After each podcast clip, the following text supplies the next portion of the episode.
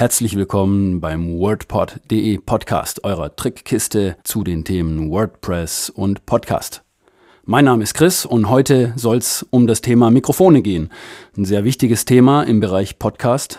Und ja, ihr hört schon, ich nehme natürlich mit einem Mikrofon auf und es gibt ganz viele verschiedene Typen von Mikrofonen mit verschiedenen Charakteristiken, die man benutzen kann, um einen Podcast aufzunehmen. Und natürlich auch eine riesen ähm, Preisrange von ein paar Euro bis zu ein paar tausend Euro. Ja, und ein paar Mikrofone werde ich euch heute einfach mal vorstellen. Ihr könnt die dann direkt hier hören und anhand von meiner Stimme vergleichen. Dazu kommen wir gleich. Außerdem wird euch Matthias etwas zu den für Webseiten sehr wichtigen Themen Datenschutz und Impressum erzählen und ein paar Tipps geben für Plugins, die man bei WordPress da super verwenden kann. Und dann haben wir noch zu Gast heute Nefer Lind von Honico Systems. Ja, und dann würde ich sagen, fangen wir mal direkt an mit den Mikrofonen. Jeder hat wahrscheinlich schon mal ein Mikrofon in der Hand gehabt. Das erste, an das Laien wahrscheinlich denken, ist so das typische Gesangsmikrofon. Dann kennt man vielleicht noch das Mikrofon, in das äh, Reporter zum Beispiel reinsprechen, so ein längeres mit einem äh, Schaumstoff-Popschutz drauf. Ja, es gibt ganz viele verschiedene Mikrofone. Es gibt auch kleine Miniaturmikrofone, sogenannte Lavaliers, die beim Film oft zum Einsatz kommen, die man dann versteckt anbringen kann oder eben auch im Fernsehen. Ja, dann gibt es zum Beispiel noch Headset-Mikrofone, die am Kopf angebracht werden. Es gibt ganz viele verschiedene Arten. Ja, Podcast ist ja kein visuelles Medium. Deshalb müssen wir im Podcast-Bereich nicht auf die Größe schauen und auf das Aussehen von den Mikrofonen, sondern können uns tatsächlich auf den Klang konzentrieren. Ja, und den Klang könnt ihr jetzt gleich mal euch anhören von verschiedenen Mikrofonen, die ich euch jetzt vorstellen werde. Zu einer Sprachaufnahme gehört natürlich noch mehr dazu als das Mikrofon. Vereinfacht gesagt benutzen wir in der Regel heutzutage ein Interface, meistens USB-Interface, mit dem wir dann das Signal aus dem Mikrofon in den Computer bekommen. Oder eben ein Aufnahmegerät, mit dem das das, das gleiche macht, wenn wir keinen Computer benutzen. Und dazu gibt es dann in späteren Folgen noch genauere Infos. Heute geht es tatsächlich nur um die Mikrofone. Ja, dann gibt es natürlich auch noch eine Hybridform, die USB-Mikrofone, wo das Interface und die Wandler quasi schon im Mikrofon eingebaut sind. Und diese Mikrofone kann man dann einfach mit USB direkt an den Computer verbinden. So spart man sich dann das zusätzliche Gerät. Ähm, USB-Mikrofone haben wir jetzt heute keine dabei, sondern nur analoge Mikrofone sozusagen, die dann in mein Interface gehen. Das ist ein Zoom F4 Interface ja, aber zum Thema Interfaces sprechen wir dann, wie gesagt, in einer späteren Folge noch detaillierter. Ihr müsst euch die Bezeichnungen, die Namen der Mikrofone nicht notieren. Die stehen alle in der Beschreibung der Podcast-Folge drin. Da sind dann auch noch Links aufgeführt, sodass ihr die direkt äh, online euch anschauen könnt.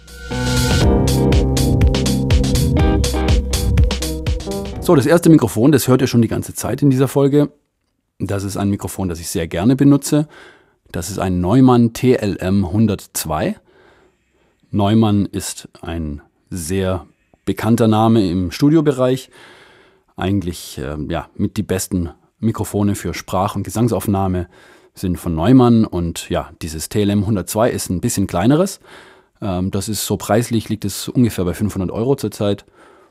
Und ich finde, es klingt sehr gut. Es hat eine sehr detaillierte Auflösung und Wiedergabe. Es ist ein äh, Großmembran-Kondensatormikrofon. Da will ich jetzt nicht zu viel drauf eingehen, aber das ist eben ein anderer Typ von Mikrofon als beispielsweise ein dynamisches Mikrofon, äh, was zum Beispiel ein Gesangsmikrofon wäre. Und ja, ähm, das Einzige, was da vielleicht wichtig ist zu wissen, ein Kondensatormikrofon benötigt eine Phantomspeisung. Das heißt, das Interface oder das Aufnahmegerät, an das ihr das Mikrofon anschließt, muss eben eine Phantomspeisung 48 Volt ausgeben. Das tun die meisten Geräte aber natürlich auch. Ja, und damit wir bei allen Mikrofonen das gleiche hören, sage ich jetzt einfach mal einen Satz, den ich mit jedem Mikrofon wiederholen werde. Und der ist herzlich willkommen bei wordpod.de. Weiter geht's mit dem nächsten Mikrofon. Das ist ein Octava MK012. Ein eher preisgünstiges Mikrofon, liegt in der einfachsten Ausführung bei 150 bis 200 Euro. Und wie ich finde, ja, sehr gut für den Preis kommt jetzt vielleicht in mancher Hinsicht nicht an das Neumann natürlich ran, was logisch ist, weil das Neumann auch viel mehr kostet. Aber für den Preis ist es, glaube ich, fast unschlagbar. In dem Bereich gibt es nicht viel, was da mithalten kann.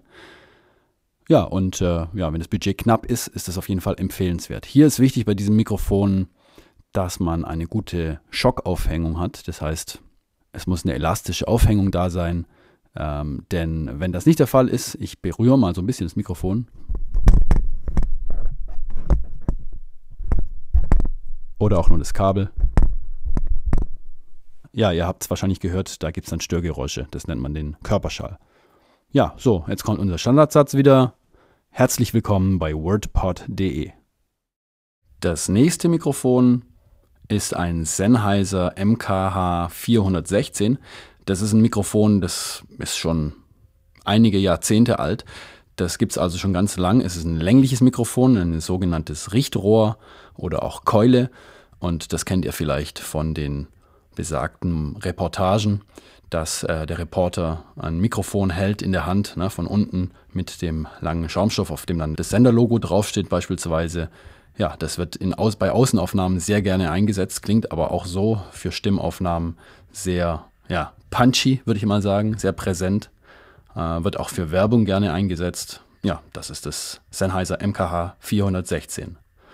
Herzlich willkommen bei wordpod.de. Ja, das nächste Mikrofon ist wahrscheinlich das teuerste von diesem Vergleich heute, von diesem Shootout. Es ist ein Schöps MK41. Das ist die Mikrofonkapsel vorne und der dazugehörige Mikrofonverstärker ist das CMC6. Diese Kombination dieses Mikrofons kostet so um die 1400, 1500 Euro klanglich für mich fast unerreicht, kommt sehr häufig zum Einsatz bei Filmaufnahmen. Es ist auch ein Kondensatormikrofon, braucht also auch eine Phantomspeisung. Schöps ist ein Mikrofonhersteller aus Karlsruhe mit viel Tradition. Und jetzt kommt wieder der Standardsatz. Herzlich willkommen bei wordpod.de. So, und jetzt hört ihr ein sehr beliebtes Mikrofon mit viel Geschichte auch. Das Sennheiser MD421 kostet so um die 400 Euro und ist ja sehr häufig anzutreffen im Einsatz im Tonstudio, ja, für Aufnahme von Schlagzeug, Gitarre und ja, wie ich finde, ist es auch für die Stimme super. Es ist ein dynamisches Mikrofon, es benötigt also keine Phantomspeisung. Herzlich willkommen bei wordpod.de. Ja, und damit ihr jetzt nicht sagen werdet, ihr benutzt ja nur mega teure Mikrofone, habe ich jetzt noch ein ganz günstiges aufgebaut und zwar das T-Bone MB85. Ja, von der Firma Thomann, die wahrscheinlich die meisten kennen als Musikversandhändler. Das ist ein Gesangsmikrofon, ein nachgemachtes Shure ähm, Beta 58. Das ist ein sehr beliebtes Gesangsmikrofon. Ja, und das ist hier der Billignachbau. Der kostet um die 20, 25 Euro. Und ja, ist auch nicht schlecht, ist ganz ordentlich. Herzlich willkommen bei wordpod.de. Ja, das war jetzt eine ganz bunte Reihe an verschiedenen Mikrofonen aller verschiedenen Preisklassen. Wenn ihr jetzt überhaupt kein Mikrofon habt und auch kein Mikrofon kaufen möchtet, dann äh, ist trotzdem nicht unmöglich, einen Podcast aufzunehmen, denn fast jeder hat eigentlich ein Mobiltelefon, ein Handy und mit dem nehme ich gerade meine Stimme auf, nämlich mit dem iPhone SE. Das ist schon ein älteres Modell, aber die iPhones zeichnen sich eigentlich immer durch sehr gute Mikrofone auch aus. Und ja, wie ihr hört, kann man auch damit, beispielsweise mit der App Voice Memos, einfach ähm, sich selbst aufnehmen. Herzlich willkommen bei wordpod.de. So, und jetzt nochmal ohne viel Gelaber alle Mikrofone nacheinander. Neumann TLM 102. Herzlich willkommen bei wordpod.de. Octava MK012. Herzlich willkommen bei wordpod.de. Sennheiser MKH 416. Herzlich willkommen bei wordpod.de. Schöps MK41. Herzlich willkommen bei wordpod.de. Sennheiser MD421. Herzlich willkommen bei wordpod.de. T-Bone MB85. Herzlich willkommen bei wordpod.de. iPhone SE. Herzlich willkommen bei wordpod.de. So, das war's mit unserem Mikrofon-Shootout, mit unserem Mikrofon-Vergleich. Ich hoffe, ihr habt da was mitnehmen können draus. Wir wünschen euch viel Spaß und viel Erfolg bei der Aufnahme eures Podcasts. Jetzt kommen, wie angekündigt, die Expertentipps von Matthias zu dem Thema Datenschutz und Impressum für Webseiten und WordPress, also ein Thema, das eigentlich jeden angeht, der eine Webseite hat, der eine Webseite aufsetzt, der Webseiten programmiert. Genau, und danach geht es dann direkt weiter mit dem Interview mit Neva Lind von Honico Systems.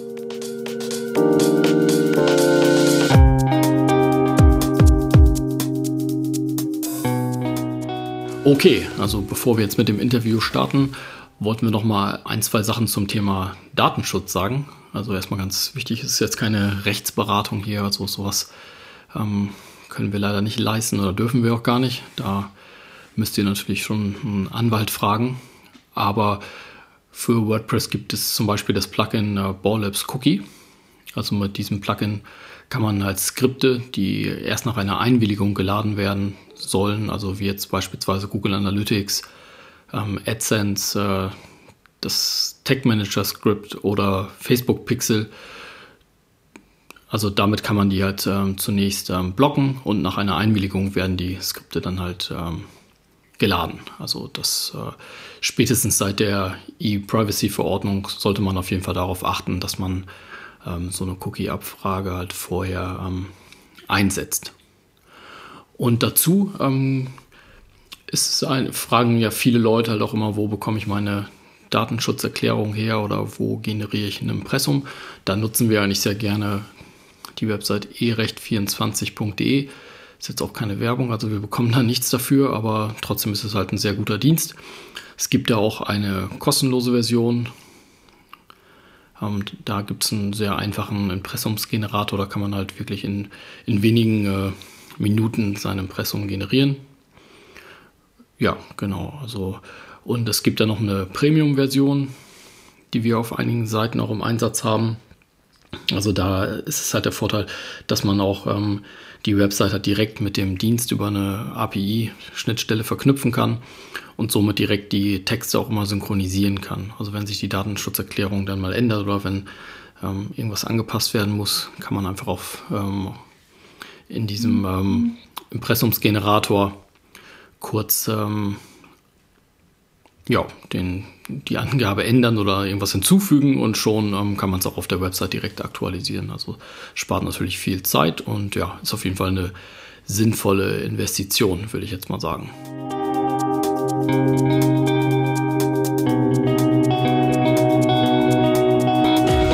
So, dann machen wir heute weiter mit dem nächsten Interview.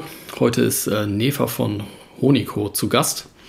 Ähm, Softwareentwicklung macht ihr, ne? Du kannst ja mal ein bisschen sagen, also worum es bei euch geht und ähm, wer du bist. Ja, klar. Ich bin ähm, bei der Honico Systems angestellt. Ähm, ich bin dort im Marketing, primär für Content zuständig und Online-Marketing. Und ähm, wir sind ein Softwarehersteller, schon seit über 20 Jahren am Markt mit Hauptsitz in Hamburg. Wir haben aber auch noch Dependancen in Fulda, in Dresden und in der Schweiz.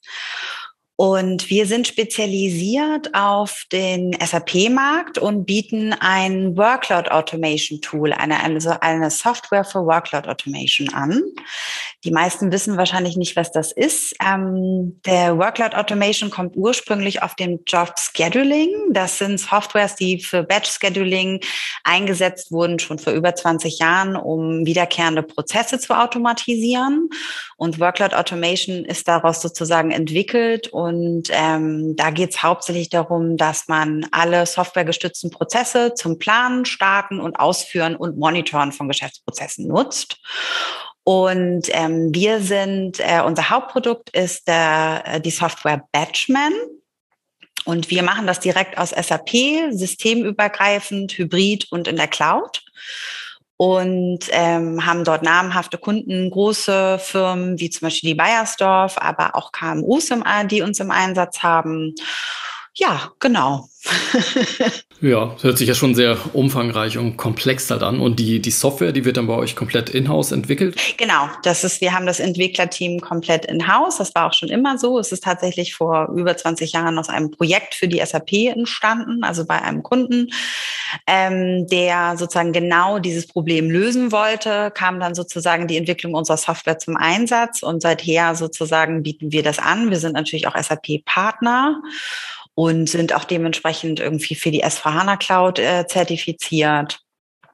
Ähm, genau, und es ist eigentlich, wenn man sich das ganz einfach vorstellt, ist also im Grunde genommen ähm, sind die Leute, die es für uns brauchen, Leute, die in der IT arbeiten, dass sozusagen Prozesse, die äh, äh, ja, die ähm, täglich kommen, aber auch, keine Ahnung, das kann eine Faktura sein, das können Gehaltsabrechnungen sein, das können aber auch komplexe Programme oder Datenbanken sein, die damit bedient werden und dass diese sogenannten Jobs durch uns automatisiert werden. Jetzt gerade auch, ähm, was jetzt so die digitale Transformation angeht, ist das Thema auch nochmal spannender geworden, weil halt dann das Thema systemübergreifend, also verschiedene Landschaften, meinetwegen Private Cloud, Multicloud oder irgendwie noch On-Prem, also sozusagen noch mit einem Rechenzentrum angelagert, ähm, automatisiert werden müssen und da kann unsere Software unterstützen. Mhm. Also Batchman hattest du ja schon gesagt, ist ja so euer Hauptprodukt und dann gibt es ja noch die äh, Easy Workload Scheduler und genau. äh, File und Data Manager. Und kommen solche Sachen, gibt es auch Anwendungsfälle, wo die die gesamte Bandbreite dann im Einsatz ist oder wird das immer getrennt behandelt? Ey, also tatsächlich für die SAP-Welt äh, ist unser Hauptprodukt Batchman zuständig. Da ist der File- und Data Manager, ähm, kann noch alleine, aber hauptsächlich in dem Bereich irgendwie als Add-on, dass sozusagen so mein Schweittransfer bewerkstelligt werden kann. Und der Easy Workload Scheduler ist unser ähm, Cloud-Produkt. Das ist ein rein webbasiertes Produkt. Und die SAP ist ja mit dem Batchman sozusagen unser Spezialgebiet und da gehen wir so ein bisschen daraus raus, dass wir auch andere ERP-Dienstleister sozusagen unsere Software anbieten können und die das komplett webgestützt und in der Cloud automatisieren können. Mhm. Ja, also das war ja schon mal ein interessanter Einblick ins Unternehmen. Also wer sich da informieren möchte, ihr bietet ja auch irgendwie Webinare halt an, ne? Und genau. denen man sich auch über die Software so ein bisschen informieren kann als Interessent oder Interessentin. Das, äh, die, die laufen dann auch regelmäßig, oder? Die gibt es jeden Monat, da kann man sich immer anmelden. Die findet man auf unserer Webpage, derhonico.com. Kann man sich jeden Monat für Webinare und auch für Live-Demos anmelden. Und wie gesagt, es ist, ähm, geht darum, einfach die Anforderungen grundsätzlich, die die, digitale Transformation jetzt, sage ich mal, in den letzten Jahren und auch weiter Fahrt aufnimmt, irgendwie damit zu reduzieren, weil, glaube ich, auch viele neue Aufgabenfelder gerade in der IT dazukommen und es gut ist, dass Leute ihren Workload sozusagen abgeben können und äh, weniger Fehleranfälligkeit haben und weniger manuelle Tätigkeiten ausführen müssen. Mhm. Und ihr hattet ja ähm, vorher, habt ihr mit eure Website mit Contao bearbeitet mit dem CMS und seid dann zu WordPress gewechselt. Also bei uns ist ja auch ein bisschen das Thema WordPress. Du kannst ja mal sagen, wie es dazu kam oder ähm, wo du die Vor-, Vor und Nachteile vielleicht auch mal siehst. Ne? Also das ja, wäre vielleicht auch mal ganz interessant für die Leute, die halt vor dem ähnlichen Problem halt stehen. Was gab es da für Herausforderungen, die ihr meistern musstet? Äh, gerne, Matthias. Ähm, tatsächlich, also ich war da auch schon im Unternehmen. Ich bin jetzt fast seit sechs Jahren ähm, bei der Honico und ähm, wir sind damals auf eine neue aktuelle Version von Contao gewechselt sind damit eigentlich gut klargekommen. Nur, sage ich mal, die Reaktionsfähigkeit, wenn ich Änderungen wollte, Contao ist ja, sage ich mal, wie so ein leeres Blatt, auch so wie Typo 3 beispielsweise. Man kann alles und gar nichts machen. Und dass ich immer jemanden brauchte, der mir dann die äh, spezifischen Anforderungen, ähm, sei es eine Farbe oder ein Kasten, irgendwie speziell entwickeln muss, beziehungsweise programmieren muss. Da war es für mich dann eine gute Möglichkeit, eine Alternative zu WordPress zu wechseln, weil ich hier mit Page-Bildern einfach in der Lage bin, schneller Landing-Pages zu entwickeln und auch, sage ich mal, ein bisschen schneller zu reagieren, was den Aufbau von Seiten angeht. Genau, und wir sind dann vor zwei Jahren auf äh, WordPress gewechselt. Ähm, das war eigentlich sehr einfach. Also im Vergleich dazu zum vorherigen Website-Relaunch war das ein Soft-Relaunch. Das hat eigentlich alles sehr, sehr gut geklappt. Wir haben die Seiten dementsprechend im Page-Builder neu aufgebaut und haben uns dann auch ein bisschen mehr fokussiert im Bereich SEO und auch technisches SEO, ein bisschen sichtbarer zu werden. Und ähm, ich bin sehr zufrieden mit WordPress. Wir haben lange gezweifelt, weil man dann ja im Unternehmen häufig dann irgendwie sagt, nee, dann lieber doch eine größere Anwendung wie Contao oder Typo 3. Äh, war gerade in puncto Sicherheit, aber da hat WordPress ja gut nachgelegt und wird auch tatsächlich von vielen großen Unternehmen ja mittlerweile eingesetzt. Und ähm, man hat halt viele Möglichkeiten, schneller Webseiten besser zusammenzubauen tatsächlich. Mhm, okay, ich meine, gerade eure Entwickler werden wahrscheinlich auch häufig dann ein bisschen ähm, zweifeln, ob jetzt WordPress so die sicherste Lösung ist. Genau. Aber gut, nee, ist doch auch mal schön zu hören, dass so ein, ähm, ja, so ein Wechsel so eine Migration von ähm, Contao zu WordPress auch problemlos äh, klappt. Ja, das ist ja vielleicht auch eine ganz interessante ja. Sache. Und jetzt nochmal so eine persönliche, verlassen wir mal das, äh, den geschäftlichen Bereich sozusagen.